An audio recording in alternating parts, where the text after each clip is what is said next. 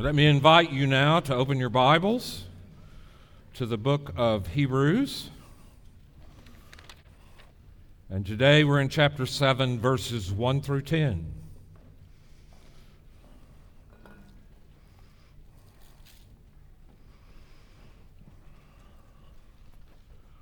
As Churchill referred to the Russians as a riddle wrapped in an enigma shrouded in mystery, so biblical scholars speak of Melchizedek the same way.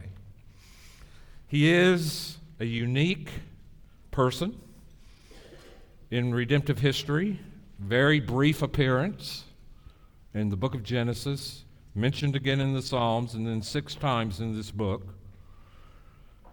But often, sermons on Melchizedek turn into a splendid exercise in missing the point. And we do not want to do that today.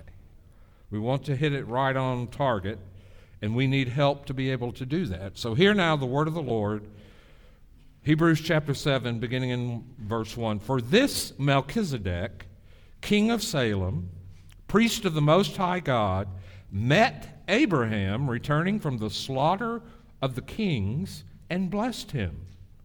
And to him Abraham apportioned a 10th part of everything. He is first, by translation of his name, King of Righteousness. And then he is also King of Salem, that is, King of Peace.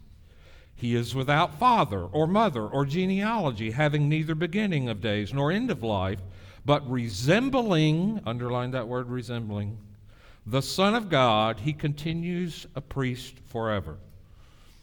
See how great this man was, to whom Abraham the patriarch gave a 10th of the spoils. And those descendants of Levi who received the priestly office have a commandment in the law to take tithes from the people, that is, from their brothers, though these also are descended from Abraham. But this man, who does not have his descent from them, received tithes from Abraham and blessed him who had the promises. It is beyond dispute that the inferior is blessed by the superior. In the one case, tithes are received by mortal men, but in the other case, by the one of whom it is testified that he lives. One might even say that Levi himself, who receives tithes, paid tithes through Abraham, for he was still in the loins of his ancestor when Melchizedek met him. Let us pray. Father, we know that all Scripture is given by inspiration and is profitable, and so we pray, especially as we study this passage together, about a relatively obscure Old Testament figure, that by your Spirit you would open our eyes to see Jesus and to understand what we are being taught about Jesus as we are being taught about Melchizedek. And we pray, O God, that you would apply this truth to our hearts so that we would understand and have hope and peace. In Jesus' name we pray. Amen. 2 men were heard or overheard leaving a church service in which they had been to a congregational meeting, and the purpose of the congregational meeting was for the church to buy a relatively expensive chandelier, because the church was dark in the middle and needed more light. And so they held a congregational meeting to talk about the chandelier, what it cost, and to vote on it. And these 2 men had not even been to church in a year, but when they heard money was about to be spent, they thought they should show up. And so they showed up, and they heard all the conversation going on. And after it was over and the vote was taken and the church voted to do it, one man was overheard saying to the other, I don't know what in the world they're talking about chandelier. Number 1, nobody in this church knows how to spell it. Number 2, nobody knows how to play it. And number 3, what we need in this church is more light anyway. That is precisely what it means to come and look at the character of Melchizedek. He's often someone who is speculated about a great deal. And so we're looking at verses 1 through 10 this morning as we continue to make our way through this great letter, which is actually a sermon or an exhortation. And as we look at it, look at the last two verses of chapter 6. We have a sure and steadfast anchor of the soul, a hope that enters into the inner place beyond the curtain, where Jesus has gone as a forerunner on our behalf, having become a high priest forever after the order of Melchizedek.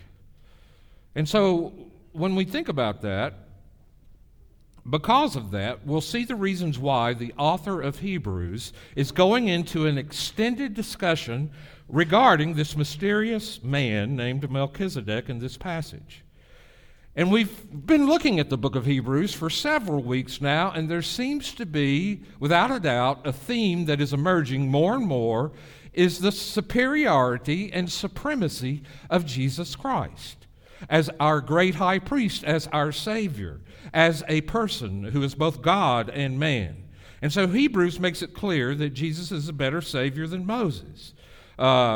He's a better priest. And the author of Hebrews is arguing to his congregation and to you and me that Jesus is the Savior we need, that he is the high priest we need. He is a better high priest and a better Savior than we will find anywhere or everywhere else. And he has piled up biblical arguments, and that's what he's going to do in this passage today. So if you were going to look at Hebrews 4:14, you will see that Jesus is called there a great high priest. And throughout the section from chapter 4:14 to the end of chapter 7, various arguments are made to show that Jesus is a great high priest. But back in chapter 5, verses 6 and 10, the first time Jesus is connected with Melchizedek. But nothing is made of that, and several of you have asked me after the services why I have not said more about Melchizedek. Am I just going to gloss over that, skip over that, and move on? No. I was holding that for this week because it is in this passage where the most is said about Melchizedek and Jesus. And you know, as I told you earlier, Melchizedek is only mentioned two times in the Old Testament, Genesis chapter 14, and the passage after Abraham rescues Lot from the marauding kings of the Canaanites who captured him and his family and has taken him off. And so Abraham goes after him like the elder brother should have gone after the prodigal. Abraham goes after him, recaptures him, and brings him back. And when he does, this king Melchizedek, the king of Salem, a Canaanite king, mysteriously appears and blesses Abraham. Seems to come out of nowhere. And then Abraham offers tithes to him. And that's the one place where Melchizedek is mentioned in all of the first five books of the Bible.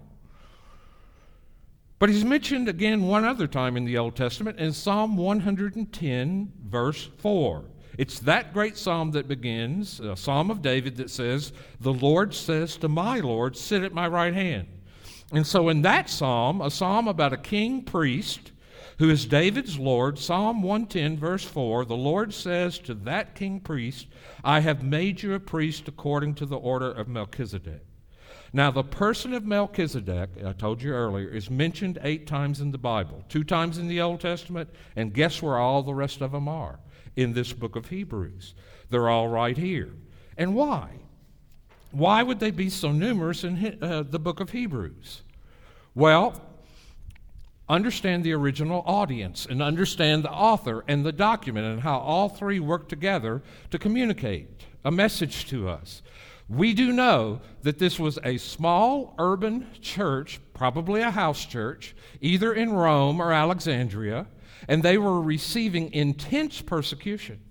And some had turned their backs on Jesus and returned back to old covenant Judaism and were, as a result, missing the wonderful understanding of who Jesus really is. And how they're going back is going back to something inferior, going back to something obsolete, because the new and the better has come. And so in order to ward that off, but here's the problem the author faces. The problem he faces is Jesus was born in the wrong tribe. How can he be a great high priest if he's of the tribe of who? Tell me. Judah, right? Jesus is from the tribe of Judah, not from the tribe of Levi. Where did all the priests come from? Levi, right? The tribe of Levi. And so while he's expounding the great truth of the high priesthood of Christ, he entertains the objection, or may have already heard the objection, that Jesus is from the... How can he be this great high priest if he wasn't born in the right tribe? And so we're right at the heart of the material that the author has to teach us about Melchizedek. And now, why is he talking about Melchizedek, this obscure person for the Old Testament? He wants you to understand something about Jesus. In other words, the point of Melchizedek is to point to Jesus. Don't get caught up in the person himself, but rather see that he's inserted here in this exhortation to point us beyond himself to the one who came before him and the one who came after him.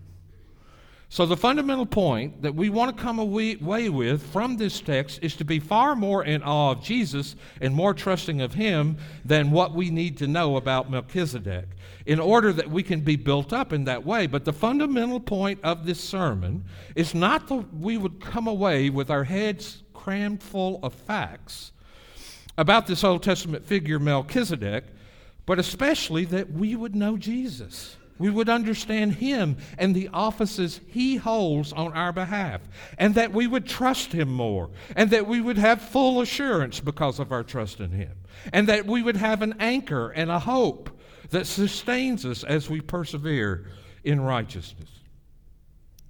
And so you need to know, the writer of Hebrews is telling us, how great a Savior our Savior is. And you need to know how great a high priest your great high priest is. Because you've come here today, all of us have come here today with problems.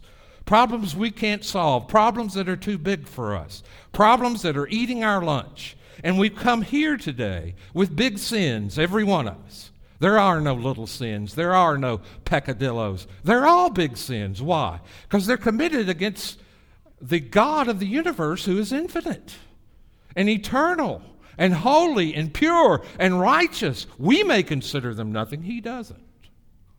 He doesn't. And so we all need a Savior. Every person needs a Savior. The more you see your sin, the more you see how much you need Jesus. And the more you see Jesus, the more you see your sin. And that's sanctification, a large part of it. And so we're going to talk today about how Jesus is the one who is our great Savior priest. And that is ultimately why the Hebrew writer is writing these words. This is an argument that's going to continue all the way to chapter 10.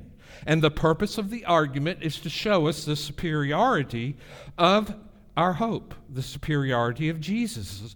The purpose of the argument is to show us the superiority of our assurance, of our forgiveness of sins, and of our assurance of salvation. All of this teaching about Melchizedek is designed to help you understand something about Jesus. And that something that you're able to understand about Jesus is to strengthen your hope. All of us look outside of ourselves for something as a foundation to hang on to, as something that, an expectation that is certain and real and sure. We're created that way. We're hardwired that way. We're made that way. And we all hope in something. We all do. It's just part of the warp and woof of being a human being. It's part of the image of God, in which all of us are made. We're all looking for hope. And what the writer wants to do is strengthen our hope by focusing it upon the right object. And the right object of your hope is one who has loved you more than anyone conceivably could ever possibly love you. One who has given of himself more than anyone could ever give of himself. One who was forsaken by his Father in order that you could be accepted in him, in union with him by faith. And so that's what the author is doing here. So let's bear in mind, as we get ready to study this Old Testament figure from the misty, mysterious past, it is introduced to us, actually in verse 20 of chapter 6, where the author says that Jesus has gone before us as a forerunner, having become a high priest forever after the order of Melchizedek. Now, this will begin in the verses that we have just read together, a long discussion about Melchizedek. And I want you to see two or three things that are taught there that will help us focus ultimately on Jesus as our Savior and High Priest. The first thing I want you to see is that Melchizedek is greater than Abraham, and that is a huge statement. When you consider the Old Testament, you consider the person of Abraham, the patriarch, the father of the faithful. And Abraham's position in all of Scripture is huge. The covenant with Abraham is huge. And that the writer is telling us that there is a sense in which Melchizedek, now get this, a Canaanite king living in Salem, which is the site of Jerusalem to come, shows up out of nowhere. And a lot of things ensue. So let's talk about those things. In this passage, by implication, it's going to be taught that Melchizedek is even greater than David. Melchizedek is greater than Abraham, and it's emphasized in two ways. In verses 1 and 2, when Melchizedek meets Abraham, what does he do? He blesses Abraham, and to him Abraham appoints a 10th part of everything. Now, understand the context. Lot has been captured by petty Canaanite kings. He and his family and his possessions have been carted off into captivity.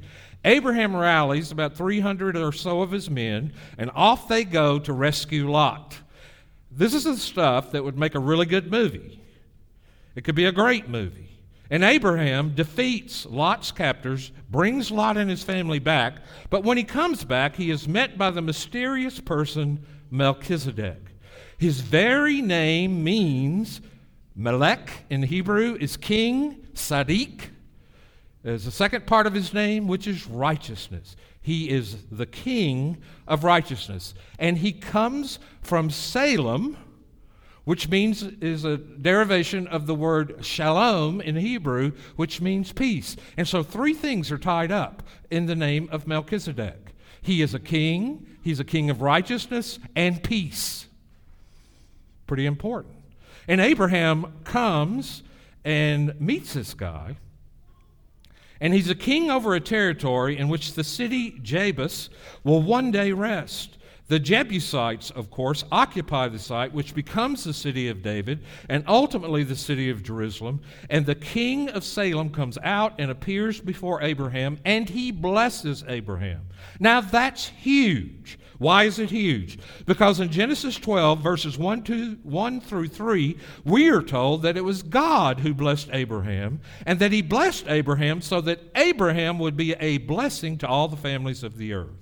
And so when you have an encounter between this Canaanite, land-occupying king, Melchizedek, the king of righteousness, the king of Salem, and Abraham, you're expecting, if you know your Bible, Abraham to bless him because Abraham has received God's blessing, and Abraham's job now is to be a blessing to the ends of the earth. But it is Melchizedek that blesses Abraham. And the author draws attention to it in verse 1. He blessed him. And notice what he says in verse 7. It is beyond dispute that the inferior is blessed by the who? The superior. So Melchizedek's blessing of Abraham shows us that he is greater than Abraham. But not only that, Abraham is tithing to Melchizedek, which shows the greatness of Melchizedek. To him, Abraham apportioned a 10th part of everything. And look at what the author of Hebrews says in verse 4. See how great this man was, to whom Abraham the patriarch gave a 10th of the spoils. So the fact that Abraham took 10% of what he had gotten back from the Canaanites who had kidnapped his nephew Lot, the fact that he gave a 10th of it to Melchizedek shows us how great Melchizedek is. So what's the point? The point is this: Melchizedek is greater than Abraham. And it's also the point, by the way, in passing, that Melchizedek was the king of Jerusalem before David. Why is the author of Hebrews telling us that? Because he wants what he said in verse 20 of chapter 6 to soak in. Jesus is a priest according to the order of Melchizedek. If Melchizedek is greater than Abraham and David, then Jesus is greater than Abraham and David. That's the first part of his argument. But he also tells us the second part, which is Melchizedek is greater than Levi. Not only is Melchizedek greater than Abraham, I never thought I'd say the word Melchizedek that many times in this many minutes. I wish I could shorten his name to something like Melky, like Floki on the Vikings, right? Who? Melk? Melk? People would say, I think I'm saying milk. Huh? Mel Gibson? Oh. Tell him to make a movie about this and I'll do it. All right. I won't have to preach it, huh? Levi is the clan of Israel, listen carefully, from which all the priests come. No male in Israel that was not of the tribe of Levi could ever be a priest. If you were a tribe of the tribe of Benjamin, or the tribe of Judah, or the tribe of Dan, or any of the other tribes except for Levi, you could not be a priest in Israel. You had to be in the line of Levi and Aaron. The Old Testament priesthood were all descended from Levi. And here the author of Hebrews argues Melchizedek is greater than Levi and therefore greater than the Old Testament priesthood. Now you see why the writer of Hebrews held off on talking about this. And he told them in chapter 5 they were dull of hearing. He wanted to say so much more. So apparently he felt when he told them to grow up and stop just living in the milk of the word but eat the meat of the word, he felt now it was time to talk about this. And it does require an Old Testament background. By the way, the whole Bible requires an Old Testament background. Let me take this on for a minute. You cannot understand the Old Testament in the way it's intended unless you understand the Old Testament. Why? Because one is the fulfillment of the other. One is there is a continuity between the two testaments. Both testaments point to Jesus. But you cannot possibly understand the book of Hebrews without a working knowledge of at least the plot and what's going on in the Old Testament. And so he tells us that Melchizedek is greater than Levi, therefore greater than the Old Testament priesthood. And how does he argue that? Well, look at what he says in verse 3. He is without father or mother or genealogy, having neither beginning of days nor end of life, but resembling the Son of God, he continues a priest forever. He tells us two things to show the superiority of Melchizedek. Number one, he has no genealogy. No genealogy of Melchizedek is recorded in Genesis 14. We are not told where he came from or where he went. We are told very little about him. But for priests, the genealogy was quite important. If you couldn't show in your genealogy that you were from the tribe of Levi, you couldn't be a priest. And think of how important that would have been in the days of New Testament when Israel had been carried off into exile and genealogies and records would have been lost. It would have been very important for a person to be able to establish themselves as being in the line of Levi in order to be a priest. But Melchizedek has no genealogy. None at all. And furthermore, unlike the Old Testament priest who changed year after year because they lived, they served, grew old, wore out, and died, he is a priest forever. So in those ways, he is superior to Levi. And furthermore, look at what it says in verses 5 and 6. The descendants of Levi who receive the priestly office have a commandment in the law to take tithes from the people. In the Old Testament code, you brought tithes to the priest. Some of that money was used to operate the worship of Israel. Some of that money was used for the upkeep of the tabernacle or the temple of God. And some of that money was used to support the livelihood of priests and their families. And that was written down in the law that the Levites were to take tithes. They were to receive tithes from the people. But we're told in verse 6, this man, who does not have descent from Levi, and received tithes from Abraham, and so again, his superiority is signified. Notice when we are told in verses 9 and 10, one might even say Levi himself, who received tithes, paid tithes through Abraham, for he was still in the loins of his ancestor. Now, I know all of you are waiting for me to tell you who Melchizedek really is. You're going to be waiting a while. One thing we try to do when we come to Holy Scripture, sometimes we get very atomistic with it and very little literalistic with it. Some of the great preachers, let's say of the last generation, who were wonderful men, godly men, great preachers, but they get lost. They can't see the forest for the trees. They get so caught up in the trees, they don't see the big picture. And this is a case in point where you've got to understand what the author is doing. He almost uses Melchizedek as a literary device, even though he's a person. So all of these things in Hebrews chapter 7 show that Melchizedek is greater than Levi and greater than the Old Testament priesthood. Now, what is that meant to show? Well, it's meant to show that Jesus is greater than Levi and greater than the Old Testament priesthood, because he's a priest not according to Aaron, not according to Levi, but according to whom? Melchizedek. Hebrews chapter 6, verse 20, and again Hebrews chapter 5, verse 6, and Hebrews chapter 5, verse 10, Jesus is a priest according to the order of Melchizedek. And so the whole argument in this is this: Melchizedek is greater than Abraham, Melchizedek is greater than Levi, Jesus' priesthood is according to the order of Melchizedek, and therefore greater than the priesthood of Levi and Aaron and the Old Testament priesthood. So there's the simple argument of what the writer of Hebrews is trying to communicate. But there's more to it than that. Melchizedek is like Jesus. In the final analysis, Hebrews 7, verses 1 through 10, does not argue that Jesus is like Melchizedek. It argues that Melchizedek is like Jesus. The argument isn't that Jesus is like Melchizedek. The argument, I'm saying it again, is that Melchizedek is like Jesus. Look at verse 3 again.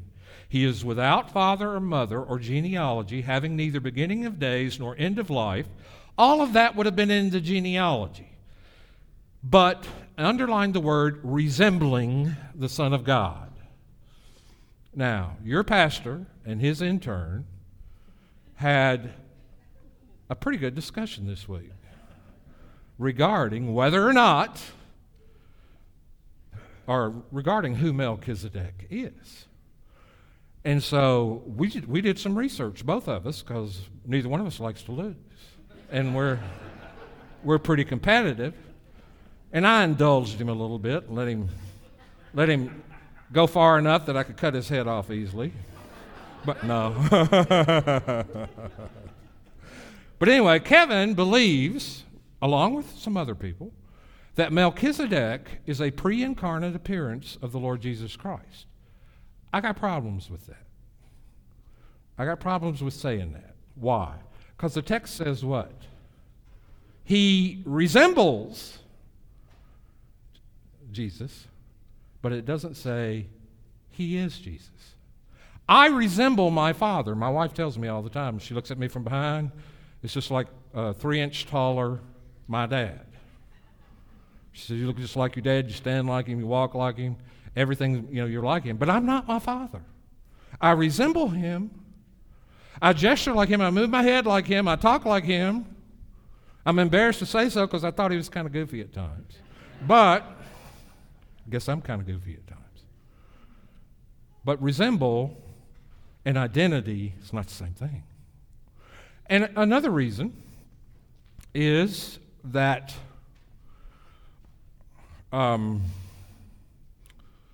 some who were part of Qumran community in the Essenes believed that Melchizedek was one of two people. Either he was the archangel Michael, or he was Shem, the son of Noah. And so there's been some investment in that. All I can tell you is the writer of Hebrews doesn't focus so much upon the identity of Melchizedek, because he wants us to understand Melchizedek's relation to Jesus, which is not identity in my opinion. You can disagree with me and be wrong if you want to. No, you can disagree with me and stand in some decent company by some decent people, but the really smart, great people. No. Doesn't really matter in the final analysis. That's not what the argument is about. The statement is Melchizedek is like Jesus. It's not that Jesus is like Melchizedek. It is that Melchizedek is like Jesus, and that is mind-blowing. And I want you to think about it for a minute. The author of Hebrews is saying Jesus is not like this figure who existed hundreds and hundreds of years before he came into the world, but that Melchizedek is like Jesus, who existed eons before Melchizedek existed. It's not simply, you see, that Jesus is the fulfillment of an Old Testament foreshadowing. It's that Melchizedek is shadowing someone who existed long before he existed. You got to get your Christology in place here. By the way, this is the one reason why some of the older interpreters go back to Genesis 14 and they see it either as a Christophany or a theophany, that is an appearance of Christ pre-incarnate or an appearance of God, some sort of pre-incarnate manifestation of Christ there in Melchizedek. But the point is that Melchizedek is a type, and the type always has the reality existing before the type comes into the world. And the type is there because the reality already existed. The author of Hebrews is pressing on us two massive truths about Jesus. He is eternal, therefore his priesthood is eternal. And he has, as God, the power of blessing us. What is the argument here? Melchizedek is greater than Abraham. Melchizedek is greater than Levi. Jesus' priesthood is according to Melchizedek. Therefore, he is greater than Abraham and Levi. And here's the take-home for us. That means because Jesus is greater than Levi in the Aaronic priesthood, because Jesus is the real great high priest, because Melchizedek is like him. It's not that Jesus is like Melchizedek, but it is that Melchizedek is like him. Because of that, we can know two things about Jesus. First, he's eternal, and second, he has power to bless. Now look at how the author of Hebrews emphasizes that. Again, at verse 3, he talks about Melchizedek being without father, mother, or genealogy, having neither beginning nor end of days or life, but resembling the Son of God, he continues a priest forever. Now, what does that tell us? He is like the Son of God in having neither beginning of days nor end of life. The emphasis there is that Jesus is eternal. And whatever that means, Melchizedek resembles the Son of God in having neither beginning of days nor end of life. It emphasizes this: Jesus is an eternal priest.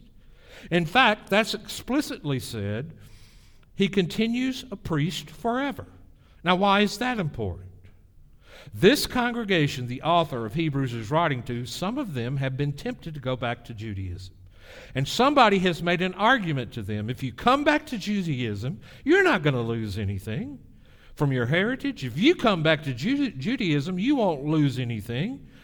You won't lose anything having given up being a Christian, and you won't lose anything religiously because you're coming back. You've got a high priest, and you've got a promised Messiah. You won't lose anything. And the author of Hebrews is saying, oh, no. That Old Testament priesthood was a faint foreshadowing of the real priesthood, was just a picture of the eternal priesthood of Jesus. Jesus is the priest you need. He doesn't wear out. He doesn't tire. He doesn't falter. He doesn't fail. If you have sin, he ever lives to intercede for you. If you have sin, he died once for all so that your conscience can be clean. Those Old Testament sacrifices had to be offered year after year after year. Jesus once died, and then he ever lives to intercede for those who trust in him. Jesus is the priest we need. And Jesus' priesthood is eternal and perpetual. It never goes away, and it never wears out. One of my favorite scenes in the New Testament is the scene of the stoning of Stephen in Acts chapter 7. And he lifts his eyes up to heaven, and he sees Jesus standing. Now, that's the only place in the Bible we see Jesus standing in the New Testament. Every time we see Jesus at the right hand in the New Testament, how is he postured? He's sitting. Why? Because that's the picture of a throne and the picture of reigning. When you're sitting on a throne, you're reigning. Why would Stephen, as he died, why would he look up and see Jesus standing? Because if you look in the Old Testament, standing is the posture of prayer. When Moses is praying for the children of Israel in battle, he's standing with his hands outstretched, and he gets tired, and he has to have Aaron come along and keep him holding up. Sometimes when I pray, I stand with my arms outstretched. That's the posture of prayer. And what Stephen is seeing is Jesus at the Father's right hand interceding for him right at that moment of his need. And that's the great high priest you have. If you trust in Jesus Christ, he ever lives to intercede. You know, there's nothing better than being in union with Christ. There's nothing better than that. Not only does God tell us to pray, but he's put his Spirit within us that urges us to pray and prays for us without words according to the will of God. But not only does the Spirit enable us to pray, but there's Jesus at the right hand standing and praying for us. Now, some of you call the church office, and you should, and you ask us to pray for you, and we do, and that's good, and you should, but you need to remember that you can look up and see Jesus standing at the right hand of the Father, praying for you, interceding for you. That's how much you are on his heart. Your names are written on his hands. You are identified with him, and he prays for you. And that's the great high priest we have if we trust Jesus. And not only that he's eternal, his priesthood is perpetual. It is Jesus is the one who blesses, the one who promises. Now get this. In Genesis 12, 1-3, it is God who blesses Abraham. In Genesis 14, it is Melchizedek blessing Abraham. What's going on? God is the one who blesses. God is the one who gives you true blessedness. The author of Hebrews is telling us that it is through Jesus that Abraham was blessed. It is Jesus, the one who blesses. Melchizedek blessed Abraham. Melchizedek blessed him who had the promises. Why is that emphasized? Because the author of Hebrews is emphasizing that it is Jesus who is the one who is able to bestow upon us all of the blessings and promises of God. If you turn your back on Jesus, you're turning your back on the only one who can bestow all the promises of God on you. And I almost close with this, because I may have one more thing to say. You thought it was over, didn't you? There's a passage in John chapter 8, verses 56, 57, and 58, where Jesus is having a conversation with a Jewish leader, and he says these provocative words. Listen carefully. Abraham rejoiced to see my day, and saw it, and was glad. And the Jewish leaders were undone. They were furious. What are you saying, Jesus? You're not even 50 years old. And you're saying that Abraham, who lived thousands of years ago, rejoiced to see your day. How could that possibly be? And you remember what Jesus said, before Abraham was what? I am. And they knew exactly what Jesus was saying, and they took stones to stone him, because they knew he was claiming to be God. The author of Hebrews is saying to his Jewish Christian congregation, Do you know who it was who blessed Father Abraham? It was Jesus. Do you know where you can get the blessings of God's promises? Only in Jesus. If you turn your back on Jesus, you can't receive the blessings of God. You cannot, because they are bestowed by Jesus, and Melchizedek is a picture of that, a foreshadowing of that, a prefigurement of that, and he points to the reality of the one who is to come, who will be our great eternal high priest. So in our struggles and problems, in our fight with sin, the priest we need is the one who is eternal and perpetual. And when he blesses no one can take those blessings away. So you see why the author of Hebrews has labored telling us these things about Melchizedek, because he wants us to know that we have a great high priest. But there's more to this, and I'll do this as quickly as I possibly can given time constraints. There's a sense in which when we look at Melchizedek, his name and where he's from points to the great promises we received in Christ. I noted earlier that the comparison between Melchizedek and Jesus is an economical way of describing a person, and in the sketch of Melchizedek, we see the outlines of the Messiah. Who else but Jesus Christ fulfills what Melchizedek prefigures? Who else fills in the beautiful portrait first sketched by this holy man? Who else can be both a priest and king, ruling in our hearts, even as he upholds the heavens by his mighty word? Who else can be, who but Jesus combines such lofty power with meekness of spirit? Who else lives forever by the power of his own divine and eternal life? In whom else can we find such perfect righteousness and peace? Let me tell you something. When I used to read the word righteousness in the Bible, I did not like that word. Because I knew what? I didn't have any. I mean, I was beginning to see this whole thing about righteousness. Every time I read it, it's just like a negative alarm goes off.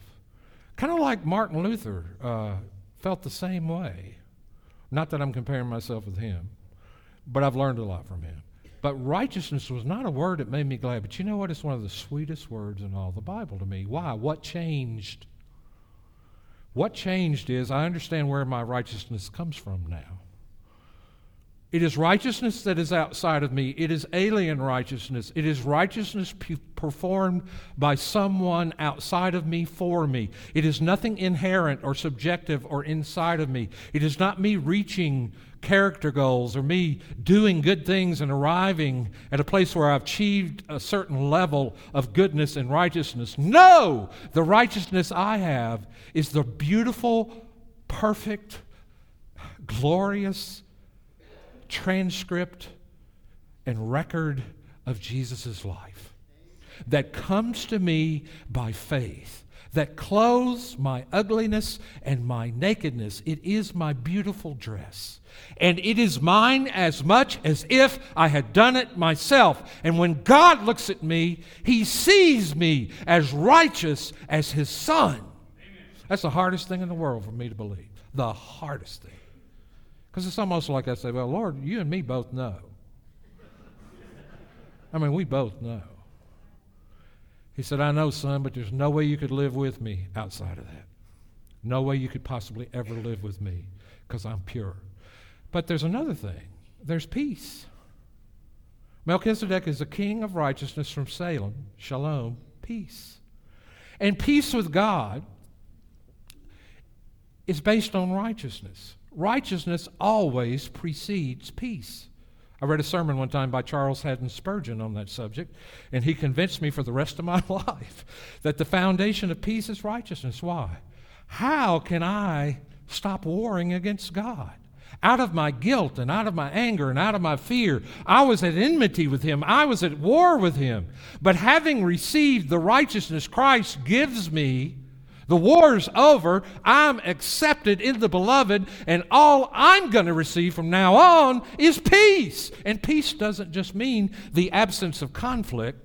Peace means, holistically, everything will be restored to harmony with God. We are so messed up. We are so messed up. We are so messed up. But the glory of the gospel is this: God's going to fix it. He's going to fix it. And we're going to be beautiful. C.S. Lewis once said, if you just saw one person who'd been glorified by Jesus Christ, you would fall down immediately and worship them. You would stand in awe. We're going to be as beautiful as the stars in the heaven one day. All because of our faithful and great high priest who is able to save, as Billy Sunday used to say, from the guttermost to the uttermost. That's who Jesus is. So that's why Melchizedek is in the Bible. Not to make you, wow, we got to figure this out. We got to unriddle this riddle. We got to clear up this enigma. We got to pull the shroud off this mystery. No, you got to look at Jesus. Because he is a big neon sign in the Bible pointing to the glory of Christ. Let's pray. Heavenly Father, we have a great Savior, we have a great priest. How deeply we are moved to fully understand a little bit more about who Jesus is. And so, Lord, we pray that as we continue through the book of Hebrews, you will continue to show us our great high priest, who is our beauty, who is our loveliness, who is our acceptance with you. Now, Father, we pray as we continue to worship, we would give as those who know we are accepted in the beloved. And we pray in Jesus' name, amen.